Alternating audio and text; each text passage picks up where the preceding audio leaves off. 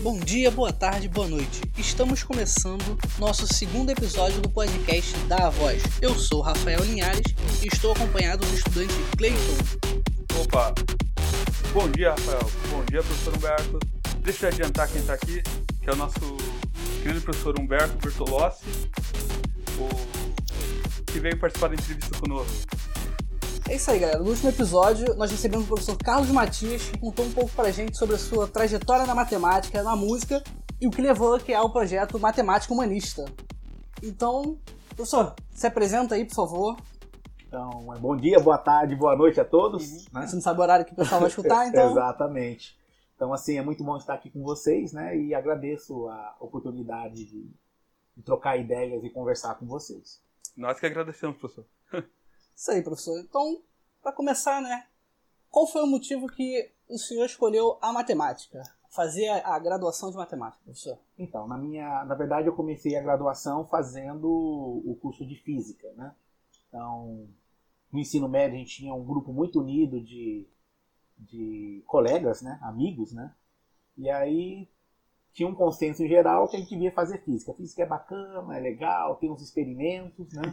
Então eu comecei fazendo física, mas aí logo no primeiro semestre o professor de geometria analítica falou para mim, olha, eu acho que você tem um, um, um lado matemático, você um não quer ir, um perfil mais... matemático. Eu falei, você não quer fazer matemática?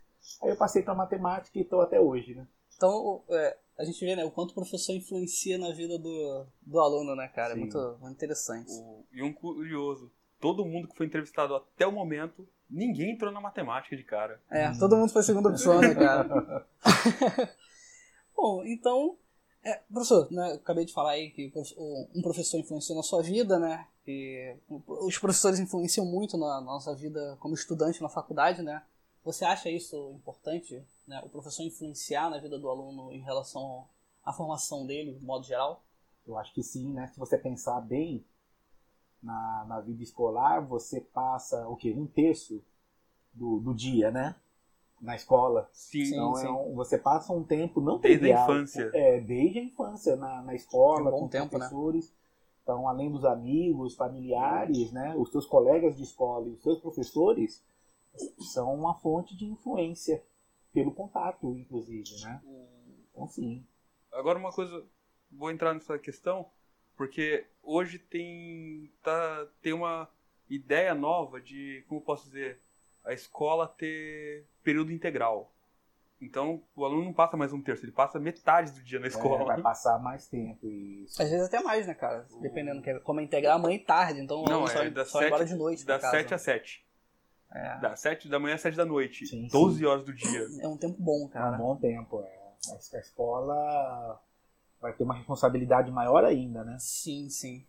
Professor, é, vamos entrar na parte da graduação, né, na sua, na sua formação enquanto o senhor, o senhor fez faculdade no, no Na, na estado, estadual, de Maringá, lá no Sim. Paraná. É, quais foram as dificuldades no começo do período, assim, assim que você entrou, professor? Você teve alguma dificuldade como calor, nas primeiras matérias? Como é que foi? Conta também um pouco pra gente como é que foi a sua, sua época de escola, né, ensino médio, onde é que foi, que isso se influenciou de alguma forma na sua formação na faculdade.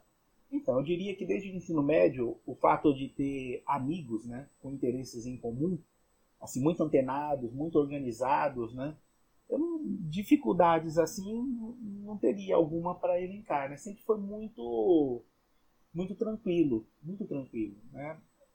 Mas por conta, acho que da equipe, né, a, a equipe, um ajudava o outro, um conversava com o outro, trabalhava em equipe, e isso passou também para a universidade, a gente criou um grupo né, de, de amigos né, que, que faziam as disciplinas juntos, né, é, assim, bem antenada, bem ligada. Né?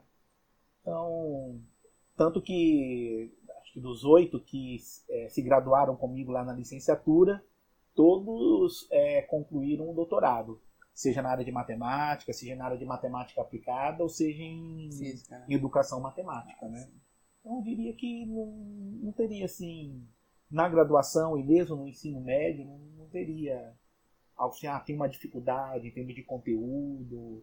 A, a, a escola que eu estudei, o, o Gastão Vidigal, também era uma escola muito boa, né? dava muito apoio, com várias atividades. Então, é, acho que fui feliz nesse percurso em ter as escolas certas com, com as pessoas certas, né? Sim, cara, bacana. Pô, isso é bom.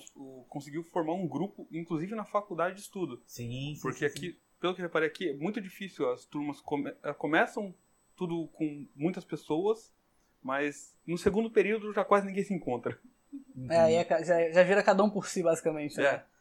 O- no seu caso foi o oposto, que o pessoal, opa, não, vamos seguir junto, vamos. E foi seguindo. É, e assim, era em todas as disciplinas. Não era só de matemática. Então, quando a gente fazia psicologia da educação, em geral, o grupo da matemática é o que tinha, assim, melhor desempenho. Mesmo com em disciplinas que, digamos assim, não são, Não são. não são matemáticas nossa- puras. área, né? É, são áreas da, da área de ensino, de educação, matemática, né? Mas isso se repete na UF. Oi? Isso se repete na UF. A- os- na área de educação, os alunos da matemática começam se destacam melhor do que de outras disciplinas. É, acho que. é, eu vejo assim que vocês formam grupos, eu acho isso muito bacana, né? Você passa assim e vê o, o pessoal estudando, essas salas novas que arrumaram para poder ficar estudando, acho que também foi um- uma boa ajuda, né? Você tem um. Uhum. Acho que assim, uma coisa bacana é você ter um local, né? Um Uhum. local onde você possa é, ficar, sentir seu, se reunir, discutir, conversar. E o bom dessas salas é que você entra pra estudar, aí tem outras pessoas estudando outras matérias, só que como todas as salas têm quadro, Uhum. as pessoas acabam indo pro quadro, começa a fazer, você para, olha pra, pra questão que eles estão fazendo no quadro, você acaba fazendo também junto com eles. Então, Uhum. tipo, tem toda essa, essa ajuda, né? Sim. O pessoal. Né? E às vezes é uma Tudo bem. disciplina que você já passou. E você acaba, opa, o pessoal tá com dúvida?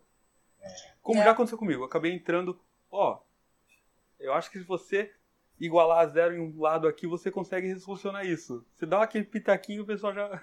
É como diz, a melhor forma de aprender é tentar ensinar, né? É, isso. Professor, é, Hum.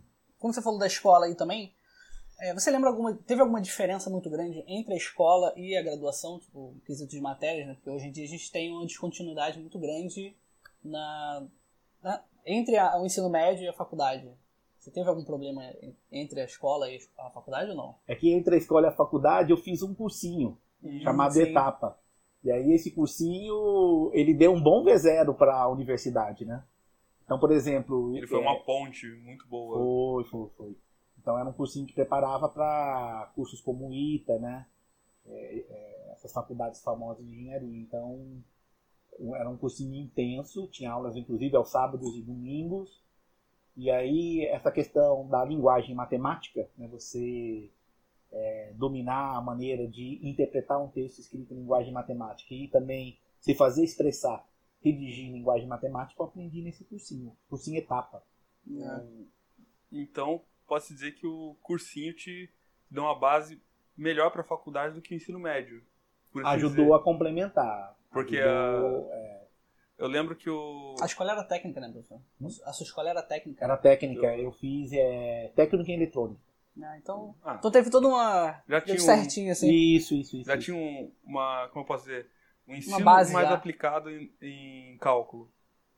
Não cálculo, mas em matemática em si, porque É. você tem. Eletrônica tem muito mais a ver com você saber fazer algumas contas específicas de eletrônica. É, e tinha a parte prática também que a gente gostava bastante, né? De você montar os circuitos. Era, É. era bem bacana. Quero ser bacana. Eu fiz um curso de elétrica também que foi muito bom nessa parte. Professor, é, o senhor também, então, o senhor não fez, não fez é, TCC, né, no final? Na, na sua época acho que não, Não, não tinha. não tinha TCC. Não tinha TCC na graduação. Não tinha. Mas aqui na UF também não tinha até alguns anos Pois atrás. é, são Sim, coisas sim. mais recentes. São coisas né? mais do novo currículo. É. Ao longo do- dos períodos, pelo- na- nas matérias finais, ou em alguma matéria específica, você teve alguma dificuldade Na graduação? é, na graduação? Não, não. Qual foi o seu, seu CR mesmo, professor? É, foi no- 9.7. 9.7. Eu não vejo isso no- na matemática há muito tempo Ih, aqui. rapaz. Fala lá que meu CR caiu faz um ponto esse, esse período. É, Tá, só tá ladeira abaixo meu CR. Então, né? Matemática é assim, né? Você comemora que seu CR não é zero. Ah, Mas a gente era bem organizado, hein? A gente realmente. Eu, eu também tento, É, eu também assim, tento ser. Não acumular, chegar, fazer, né? Sim. Professor. Mesmo com a iniciação científica. Eu fiz iniciação científica com, com colegas, né? Sim, sim. Então, assim, tudo bem. Os professores ajudaram bastante Hum, também, sim. né?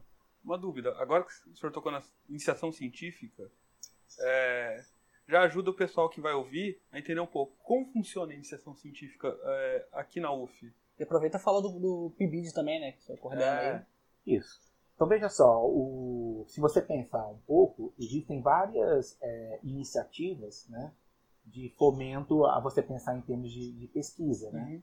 Então, além das bolsas do CNPB, do CNPq, do, do PIBIC, tem as bolsas da FAPERJ, né? E assim, tem vários professores é, dispostos a orientar, né, com temas para serem desenvolvidos com os alunos. Então, ah, inclusive nos últimos anos, o, nos últimos anos, o Instituto tem se organizado para fazer uma divulgação mais intensiva de- de- dessas oportunidades. Está tendo seminários de, de iniciação científica, que são bem bacanas, né? Uhum. Então, é, eu acho que é só o- o- os alunos, né, se- é, se antenarem, né, começarem a participar desses seminários, começar a conversar com os professores, perder a timidez, falar, pô, professor, eu gosto desse assunto, sabe que a gente não podia trabalhar nisso, né? Sair um pouquinho da bolha. Isso, eu acho que o, o, a- o caminho é, é o diálogo, você conversar com, com, com as pessoas e com os professores. Não, né? não pode esperar O- cair no colo, né? Não, não, não, você, tem, que- é, você tem que correr atrás. Mas É. agora uma coisa que eu reparei do curso de matemática daqui da UF. Os professores eles são mais abertos a conversar com o aluno e a deixar a receber o aluno em- na sala dele para tirar alguma dúvida. Sim, sim. O- eu tenho amigos de outros cursos e isso não acontece. Uhum. O professor tá- dá o trabalho, tem o cronograma, ele apresenta tudo. Dúvida ele tira em sala ou monitoria. Ele não quer nem saber do aluno na sala. Isso acontece em boa parte dos cursos. Uhum. Na matemática é um pouquinho diferente. Não sei se na física também tá assim. Mas na química isso não acontece. Isso que eu conheço amigos de licenciatura da É. química e os professores da química em si não são tão receptivos nesse sentido. Eles tiram dúvidas em sala, tiram. Uhum. Extra sala. Aqui tem professor que deixa até o WhatsApp dele com o aluno e ele responde a hora que for. E isso já aconteceu comigo. O professor me respondeu três e meia da manhã. Uhum. Eu entendo, você está estudando três e meia da manhã, mas o professor não, ele tem que estar dormindo, ele descansando. Ele... É, vocês vão perceber que quanto mais vocês vão avançando na, na graduação, no mestrado, no doutorado, seja a área que for, vão ver que, a- que as exigências só vão aumentando. vocês são felizes e ainda não sabem, né?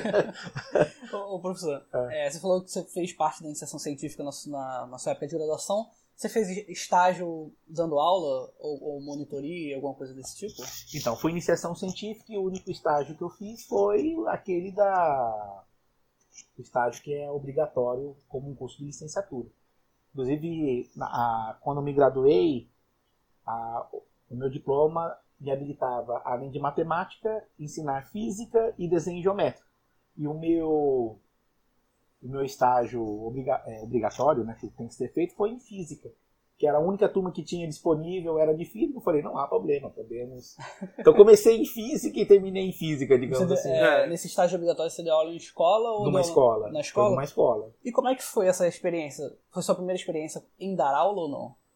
Ó, desde pequeno eu sempre é, é, assim, gostava muito de tirar dúvidas. Então, os primos, as primas, os amigos, então dar aula assim no sentido de ir para frente, pegar um quadro com várias pessoas, não.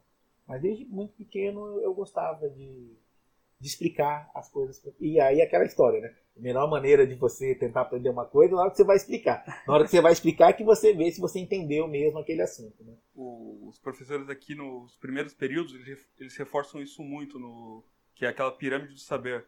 Ler, ouvi- é, ouvir, ler, é, praticar, é, ensinar, É, ensinar tá lá, quando você tenta ensinar, né? É, que é que consome a maior quantidade que você mais aprende. É, acho que é 90%, se eu não me engano. Tem um... Não, A professora, a professora de matemática básica, a Maria Lúcia, ela mostrou. não, todos os professores aqui do, do começo, eles fazem essa pirâmide no primeiro período. É que, no seu caso, você veio É, de... foi... Você, você cortou algumas disciplinas, Sim, mas sim. no começo do período, no primeiro período, eles, eles exemplificam bem, ó. para reforçar para o aluno, ó, não é só ler o que está no quadro, você tem que copiar, você tem que praticar os exercícios e tirar dúvidas. E... Isso. e na medida do possível, cara. auxiliar estudar em, em, grupo, porque um tira a dúvida do outro, um é, ensina o outro. Exatamente. O, e isso faz muita diferença na hora de estudar. Sim, sim. É, nessa, nessas aulas que você deu no começo, você teve alguma dificuldade para dar aula? Não, não só para dar aula, mas com a turma, com alunos? Alguma dificuldade que o senhor teve? Olha, de a, lidar com aluno? A, a, prática de ensino que eu fiz era muito simples. Né? Você tinha que preparar uma aula, né? Sim. No caso, é, é, a aula que eu preparei era uma sessão de exercícios, né? E, e, e só, né? Então, você observava e a única intervenção que você fazia era essa. Então, era bem simplesinha e eu não vi dificuldades. Né? E, na, e depois, professor, quando você entrou na faculdade, quando você veio dar aula aqui na faculdade, o senhor teve alguma dificuldade com turma, com matéria? Aluno específico? Já, já passou por algum problema dentro da sala de aula? Teve uma vez, quando eu estava dando curso de cálculo 1, no curso de engenharia química, aí teve um aluno que trouxe um daqueles livros que quando você abre solta fogo. Eu Nossa. falei, realmente Nossa. isso é inusitado. isso aí, nenhum curso de licenciatura me preparou para isso. Daí eu falei, falei para os alunos, o que, que é isso, né? Isso é muito perigoso, sem contar que esse fogo que sai podia machucar a pessoa que abrisse o livro, sim, né? Sim. Uhum. Sem contar que está brincando com fogo, que é, é muito ruim a pessoa que se, né? Você pode uhum. Então, é, eu diria que esse fato foi bem inusitado, bem diferente. É, na turma de engenharia química, isso me surpreendeu bastante. assim, o aluno fazer esse tipo de brincadeira que é, é muito Difícil, perigosa. Né? Não se brinca com isso, não se brinca com fogo, é, é né? engraçado que o professor Matias, quando ele veio aqui na, no episódio hum. anterior, hum. ele falou também que o problema que ele teve foi em cálculo 1, do pessoal de engenharia. Que ele falou que ele teve um problema com, com a, a turma, porque tinha muita, muita diversificação e tinha gente que não entendia português direito. Tinha um aluno que era, que era cego, se eu não me engano, ou era surdo, não lembro agora direito. Cego. Mas ele, é, ele ele tentou fazer toda uma manobra lá para conseguir. Ele falou que esse também foi o problema que ele teve, tipo, cálculo 1 de engenharia. Então a gente vê que, né? Se, tirando para esses dados assim, dois, dois, dois, sabe? Então, tipo, dois professores, dois problemas em cálculo 1. Foi curioso ter citado o professor Matias, porque o. Eu lembro que a gente está com dois professores que conseguiram é, modificar o índice de aprovação na, em cálculo. Um foi o professor Matias e outro foi o senhor, que conseguiu uma aprovação boa em cálculo, que é muito diferente do, da aprovação dos outros professores. É, depende muito da turma, né? Então, por exemplo, em cálculo, é, deixa eu contar a minha amostra. A minha amostra eram os alunos de engenharia química, que, como é um curso que tem uma, uma grande competitividade para entrar, então os, os, alunos que entram são alunos assim com um melhor background, né? Hum. É, Claro que tem, às vezes, esse aluno que é, é, é muito infantil, né? Querer brincar com isso. Mas acho que depende muito do, da, do, do curso que você tem, né? Tá certo? Ah, mas, por exemplo, uma experiência bacana que eu gostei foi quando eu dei aula para química, no noturno. E aí era uma turma que, com exceção, eram uns 40 alunos, com exceção de dois alunos, todo mundo já tinha reprovado uma vez, né? E aí eu falei, vou usar uma metodologia diferente, não vou ficar explicando o assunto tudo de novo, né? Uhum. Então, o que a gente combinou é, como tinha aquele esquema de fazer as transparências, tudo organizadinho, chegava, ó, vocês estudam as transparências, porque vocês já viram isso, a gente pega uns 15 minutos da aula para tirar dúvidas sobre o assunto e depois vamos exercício. Vamos tentar aqui no exercício, tentar fazer os exercícios, entender os exercícios eu acho que, assim, eu gostei do resultado dessa metodologia com essa turma é, de pessoas que já fizeram mais, fizeram o cálculo pelo menos uma vez, né? Então, eu gostei bastante dessa experiência. Ela, ela, em termos de aprovação, ela foi bacana. E assim, aqueles que não lograram aprovação perceberam por que, que não lograram, né? Então, ou não se esforçavam, não, não iam, é, ou faltavam, ou não participavam da aula, não tinham interesse. Então muitos alunos chegaram e falaram, professor, ó, eu reprovei, desculpe, mas eu tenho consciência que o erro é meu, né? Se o senhor tiver aí na próxima, no próximo semestre, vou pegar com o senhor. E esses Não. dois alunos que, que o senhor falou que tinham acabado de entrar, né? Não tinham repetido essa matéria, como é que eles foram? Foram bem, eram, eram da matemática e estavam lá na. Estavam de penetra lá, né? Estavam lá de penetra, porque o, tem essa possibilidade, né? Sim, sim. Mas é raro o coordenador permitir por causa que o. É. E assim, eu, eu expliquei pra eles, falei, olha, são vocês dois, vocês dois são da matemática, então vocês já têm um, um know-how, né? Aí eu falei, ó, vou fazer assim, tá bom? E eles gostaram, eles gostaram. Foram embora, né? É, porque é, tinha esses 15 minutos pra você poder tirar a dúvida e eles compraram a ideia. E os dois é, a- foram aprovados na disciplina, apesar de estar fazendo pela primeira vez, tá certo? Uhum. E usando uma metodologia que eu adaptei para quem é, já tinha feito uma vez. Uma curiosidade. Isso foi uma solução encontrada para aquela turma. Sim. Talvez, com, na matemática, eu vejo que eu já reprovei duas vezes em cálculo. Então eu sei que o. Talvez não seria o caso de, é, para essas turmas que já reprovaram uma ou duas ou três vezes, tentar essa metodologia? Ah, eu diria Por- sim. Seria sim. possível, porque o. As duas vezes que eu fiz cálculo, a primeira vez eu entendo, o professor teve que explicar tudo, entendeu? O... Na segunda vez, é, às vezes o aluno, por- pelo professor estar repetindo, ele já ouviu aquilo, ele não presta tanta atenção. E de fato, é, esse experimento mostra, e também quem trabalha com metodologias ativas né, mostra, é, mostram né, que essa- é, é, esse procedimento poderia ser feito inclusive para quem está aprendendo a primeira vez. Né? Ou seja, tornar a aula menos passiva para o estudante. Né? Só ficar olhando. É, é a pirâmide, né? Uhum. É a pirâmide. Só ficar olhando não vai dar tanto certo. Então, O- Assim, eu, eu gostaria, quando voltar da disciplina de Uhum. cálculo, eu gostaria de retomar essas coisas. Né? porque eu acredito que, nesse caso, o senhor inverteu o, inverteu o modo de ensino. É, porque normalmente o professor explica a matéria, o aluno lê, copia na sala e faz exercício em casa. É, Opa, não, você vai ler isso, em casa e fazer exercício em sala. Faz menos exercício? Faz. isso. Mas você aprende mais. É, e assim, uma coisa que eu, que eu faço quando dou essas disciplinas é do tipo assim, dar feedback constante. Então, como eles fazem exercícios e me entregam, eu consigo, de uma aula para outra, olhar os erros frequentes. Aí eu crio uma transparência Uhum. e combino com eles, ó, não quero humilhar ninguém, tá certo? Eu tiro o nome, Uhum. E aí eu coloco o é, digitalizo uma solução que tem problemas e discuto com eles, né? Uhum. Então é, esse feedback constante foi muito, muito, muito, muito bom, né? Por exemplo, um erro frequente que todo aluno quando vai aprender cálculo comete, que vai calcular o limite, escreve limite, aí escreve igual e vai operando com a expressão e esquece a palavra limite. Tá Aí daqui a certo? pouco ele perde o caminho do que ele tá fazendo. É, porque se você olhar, bom, o limite disso é igual ao limite disso, né? Uhum. Sim. Então, por exemplo, isso é, isso é um erro muito frequente. E a- a- no momento que eu comecei a dar feedback constante e mostrar isso, praticamente desapareceu esse tipo de, de erro de notação. É, Eu, acho, falo eu acho importante você, os professores fazerem dessa forma, né? Porque ainda mais que a gente faz, pelo menos assim, na parte da matemática. Porque a gente tem que demonstrar muita coisa, né? A gente tem que provar muita coisa. Então, uma aula que você chega lá e você debate com o professor a matéria, não só que ele passa no quadro É. e fala assim, ó, é isso daqui, aí explica rápido e fica por isso mesmo. Então, eu acho, é, pelo menos pra gente, né?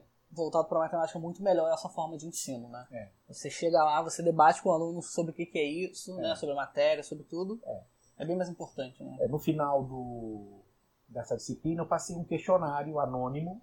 A pessoa só tinha que identificar em qual quartil a nota dele está, né? Eu tenho uma ideia da nota que ele, que ele recebeu Na hora que ele esperou receber, né? É, é, e, o, e o comentário dele. Então, assim, é unânime? Não. Teve, teve uns três ou quatro alunos falando, eu preferia ter aula convencional. Você vai lá, explica e pronto. Então não é unânime. Mas, assim, a grande maioria gostou da metodologia ativa. Né? Ah, sim, bacana. Professor, Ah. o, senhor, o senhor usa esse tipo de metodologia com os alunos do BID? Sim, sim, sim, sim, sim. A gente tenta. É, é claro que é, no, no caso do PIBID, né? é, tem, tem várias coisas em, em- em jogo. Não é só a questão do, do aluno em si, né? Sim. que esse aluno ele está interagindo com alunos lá na escola básica, tá certo? E eu vejo muita responsabilidade nisso, muita, muita, muita responsabilidade, né? E diferentemente dos PIBIDs anteriores, agora no PIBID atual, você é, podem participar alunos do primeiro semestre, então alunos que acabaram de entrar. Então eu sou um pouco cuidadoso, né? Às vezes meus alunos acham que eu sou extremamente cuidadoso, né? Mas no sentido de tentar é, planejar e, e, tentar elencar tudo que pode dar errado, né? E tudo que pode dar certo, para é, evitar acidentes. Porque eu acho que é, é uma responsabilidade muito grande, né? Estar tá interagindo com os alunos de lá e assim, né? É o nome da UF, é o nome do PIBID, é um projeto da CAPES. Não, fora né? que é, é, o aluno que, no caso, o, o aluno que o aluno da, do PIBID está interagindo, ele vai aprender com, com esse aluno do PIBID, né? Então tem todo esse esse passo aí, né? É, realmente tem que ter todo cuidado. É, porque aquela história, né? Às vezes é, a ignorância é uma benção, né? Às vezes você acha que dá uma aula é só ler um livro, ir lá é. no quadro e passar, né? Não é, né? É, mas à medida que você vai ganhando experiência, estudando, você vai ver que tem um monte de detalhes, né? Tem a questão do tempo, tem a questão da linguagem, qual o tempo verbal que você vai usar, quais os exemplos que você vai dar, o, o que se aparecer imprevistos, os alunos não estão interessados, o que você tem que fazer. Então, quando você começa a ganhar conhecimento da, da, da complexidade que é uma sala de aula, você fala, poxa, eu tenho que lidar com tudo isso, né? Então, o que eu estou tentando fazer com meus alunos é apresentar, estudar, né, essas complexidades antes de chegarem lá para valer, né? E isso é refletido, inclusive, no, nos editais. Né? No edital da residência pedagógica, que é para quem é o PIBID, para quem está na metade final do curso, Sim. lá está escrito que tem que ter uma intervenção. Você tem que ir lá e dar uma aula mesmo. No PIBID, não. Né? No PIBID, você tem que participar 32 horas por, por mês. Né? Então, eu estou sendo um pouco paternalista e muito cuidadoso com relação não, a isso. Acho que não cuidado excessivo, não. É, os meus alunos queriam que eu deixasse mais solto, mas eu fico muito preocupado. Por enquanto não, né? Por, por enquanto, enquanto, não. É, por enquanto vamos, vamos devagar. É. o, então agora, como funciona exatamente o PIBID? No, o, no caso que eu, como o senhor tem um envolvimento grande com o PIBID, o, eu queria saber, queria saber como funciona uhum. exatamente. Tá. Porque ele é, para o aluno que chega, ele é um mistério. Ah, sim. Tá. Então veja, o mote básico é, são dois motes básicos, duas coisas chaves. Primeiro, que o PIBID ele coloca o aluno da licenciatura logo de início num ambiente escolar. Então isso para mim já é uma diferença enorme. Não é um blá blá blá teórico. Você vai ter um contato, você vai estar lá no ambiente escolar, coisa que um aluno só teria na prática de ensino. Com o PIBID, o aluno, já no primeiro semestre, pode entrar na sala de aula. Então, esse é o primeiro mote. É uma coisa prática. Né? O segundo é que tudo que tem que ser feito tem que ser pensado e justificado em termos do que, que isso contribuiu para a formação desse aluno.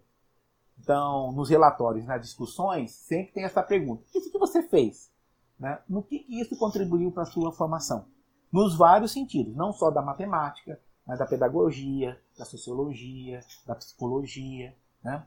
E é claro que aí a gente tenta atender a, os vários desejos. Então, o diretor da escola tem os desejos com relação ao uso dos alunos do PIBID. A professora da escola também tem.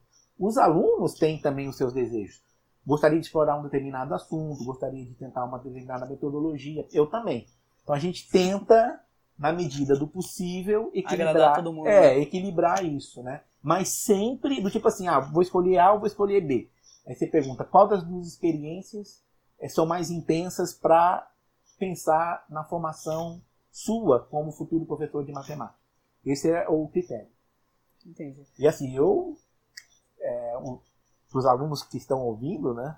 É, o PIBID continuando o ano que vem, né? Sim, sim esperamos eu acho que é uma oportunidade ímpar, porque a riqueza da experiência e do aprendizado é fenomenal. Pode perguntar para quem já fez PIBID, né? Vamos diferente, torcer é. que essa bolsa não seja cortada. E, por Ô, favor. não fala não. Professor, a- a- Ah. a- já que você começou a falar aí dos alunos, né, do PIBID, é, eu queria trazer a notícia da semana, que, na verdade, na semana passada, né, é, soltaram um vídeo na internet falando dos alunos, é, que mostravam os alunos destruindo a sala de uma escola do Colégio Estadual de Carapicuíba, perdão, Colégio Municipal, de Municipal. Carapicuíba, em São Paulo. E aí, o que, que você acha disso? Tipo, qual é a sua visão sobre esse problema que temos na, na escola, né? Que são os alunos desinteressados, os alunos destruindo tudo. Ainda tem um projeto de lei aí que estão pensando em fazer que é botar o responsável desses alunos para pagar a destruição deles na escola. O que você acha disso tudo? Então, é, tudo que envolve humanos é, é muito complicado, né? Muito. É, tem uma, uma, uma frase famosa de um astrônomo que disse que é justamente isso, né? Tudo que envolve humanos é complicado, né? Por isso que ele é astrônomo, ele diz astrofísica é fácil e sociologia é difícil. Muito difícil. Porque, assim, não dá para olhar de forma isolada. Tem várias questões aí, né?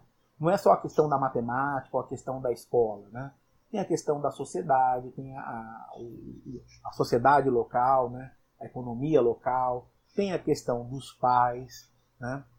Então, assim, eu acho que tentar culpar um ou ou responsabilizar um de imediato é uma, solu é uma solução que eu acho que não é uma solução rápida para dar uma resposta a um problema que foi levantado, né? Sim, eu acho sim. que, a, como tudo, né?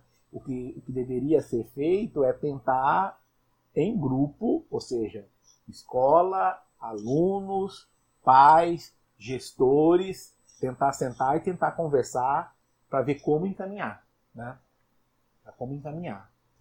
E assim, cada situação é diferente. Sim. Então isso não é um fenômeno isolado. Tem Não, não outras, ou- outros exemplos. Basicamente toda semana, né, tem um É, vídeo novo disso isso. acontecendo. Então, é, tentar ver o que está acontecendo. Uma solução que você possa dar numa situação pode não ser a melhor para outra.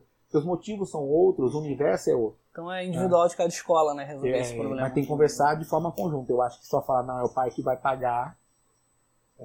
Eles só querem tirar a culpa, né? Exatamente. é, se eximir da, da, da- da responsabilidade e da tentativa de ach- achar uma solução, uma solução mesmo para o problema. né? Posso citar uma situação, uma coisa curiosa?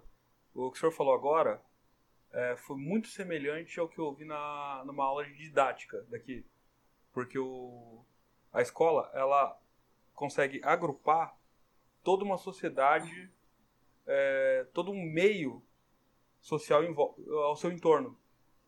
Então, se a criança tem problemas em casa, ela leva na escola. Se ela tem problemas no deslocamento, casa, escola, é na escola. O- e como ela vai passar mais tempo, como a É. gente comentou no começo, Isso. esse problema vai se agravar na escola. Então vai precisar, acredito, de uma presença maior dos pais junto da escola. É. Para que ele veja. O, esse caso da escola de Carapicuíba não foi um caso isolado. Mas a solução que ele quer dizer, ao meu ver, é uma solução muito pobre pro problema. Porque o pai vai, vai ficar bravo com, com o filho que fez alguma coisa e vai descontar nele em casa. E vai levar uma bronca, ficar de castigo. Alguns casos vai ter, vai ter apanhado o pai, que isso ainda acontece. E ele vai, vai levar isso pra escola, né? E ele vai levar de volta pra É, escola. Como uma bola de neve, né? O... Isso vai ficar um ciclo. toma lá da cá e a criança ou adolescente no meio sendo o único prejudicado. Porque também tem vários exemplos de situações assim, quando a comunidade ela se organizou, o problema foi solucionado. Assim, inclusive alunos que assim eram agressivos, davam problema, mostram superação, né? uma superação completa. Então, eu ouço vários exemplos. E é a comunidade, né? Então, tem uma professora de Minas Gerais que estava contando um caso. Era um aluno que, inclusive assim, ela falou: Eu gosto dos alunos que são problemáticos, né? Pode trazer para minha sala. E o curioso é que ela usa a comunidade, ela prepara os alunos que ela já tem confiança e conhece para acolher esse aluno, né? Sim, Então, sim. por exemplo, ela sabia que esse aluno gostava de sentar no, no fundo da sala, né? Aí ela, ela conversou com os colegas e tal, com os alunos, né?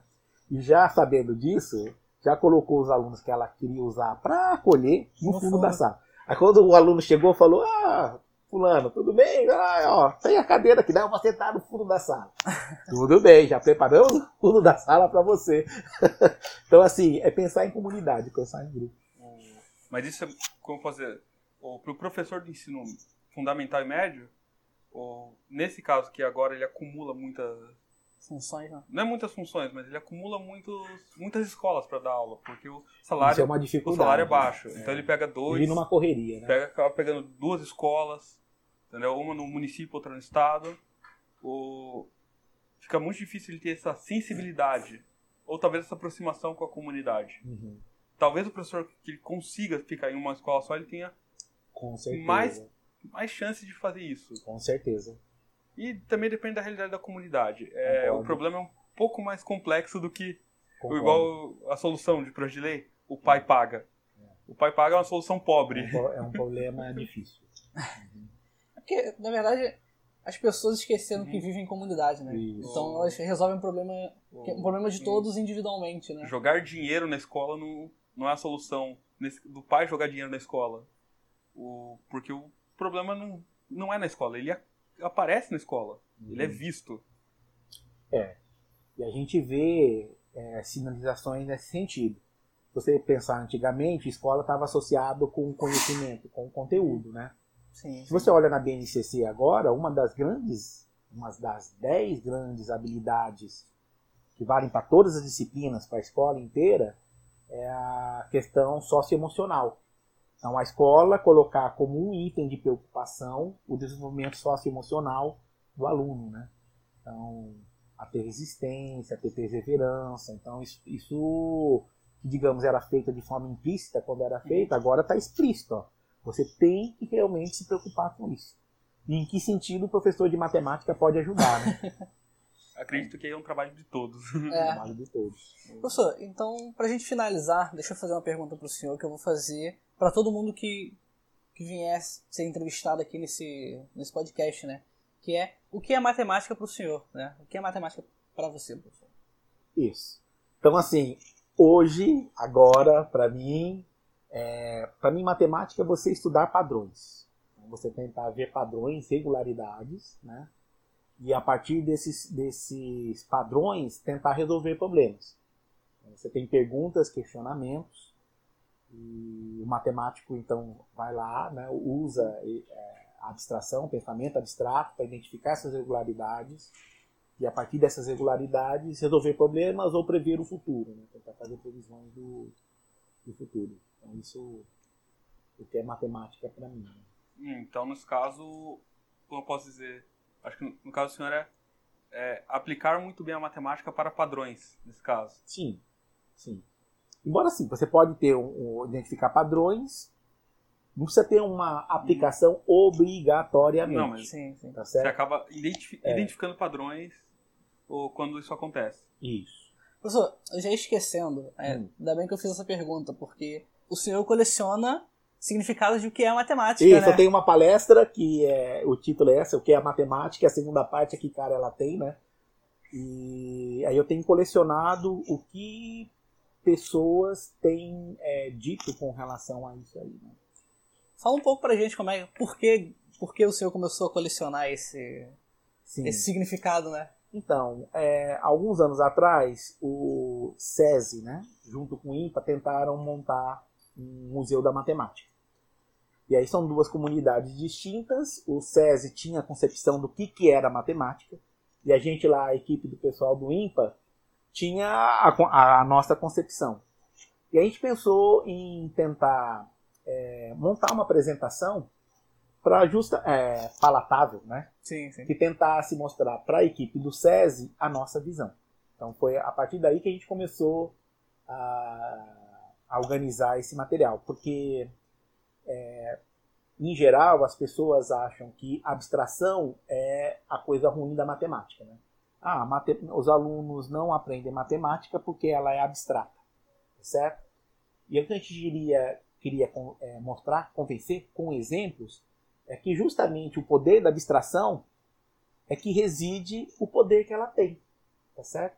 Justamente por ser uma coisa abstrata, um padrão, Toda vez que você tem um, um outro evento onde aquele padrão se encaixa, você pode usar tudo que você aprendeu anteriormente para ali, né?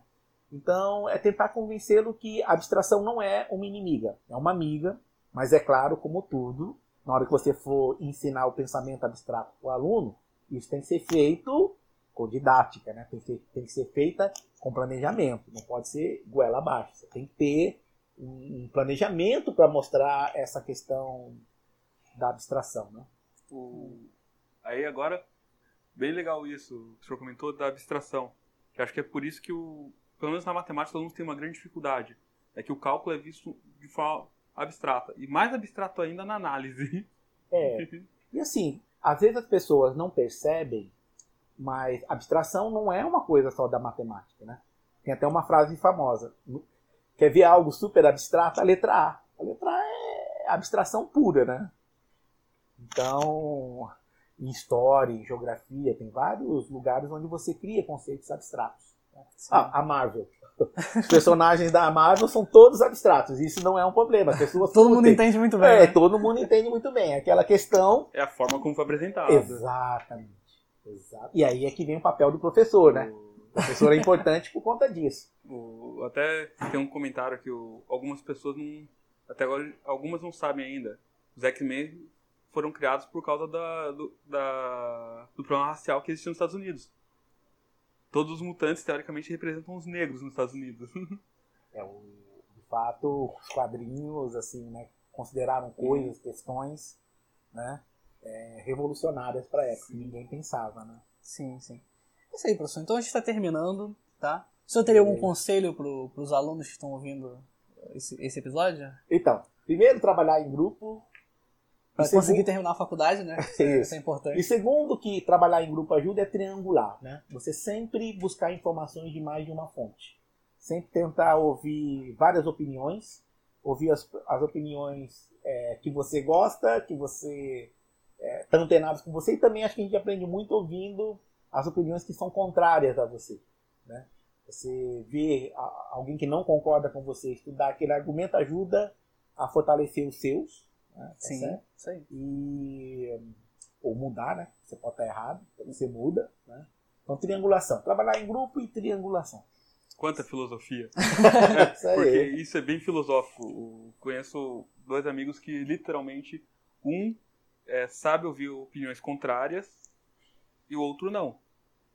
Automaticamente um sabe dialogar, o outro não. é isso aí, professor. Então, obrigado okay. pela presença. Tá? Valeu, a gente aprendeu bastante. podcast. A gente aprendeu bastante aqui com a participação do senhor. Cleito, quer falar alguma coisa antes de terminar? Olha, eu muito agradecer ao professor pela presença, que realmente era o, é um dos professores que eu ainda não tive aula aqui na, na UF, mas todo mundo que fala sobre ele fala, tem aula com ele. Inclusive falam que se quer aprender cálculo é, bem, pegue o conteúdo dele para estudar. Que tá, Obrigado. Que tá, no, tá na página dele. Isso. O, que ele tem todo um resumo bem feito ali. Uhum. E ajuda muito a estudar. É isso aí, gente. Então, obrigado por estarem ouvindo a gente, tá? O retorno de vocês é importante para a gente melhorar esse projeto. Né? Se vocês tiverem alguma sugestão ou alguma pergunta para o Sr. Humberto, mande para a gente por e-mail. A gente traz ele de novo tá aqui para responder essa pergunta. O nosso e-mail é o davozuf.gmail.com E o próximo convidado é o Felipe Chotum, né? Então, Opa. até a próxima, pessoal. tchau, tchau. Isso aí, até a próxima.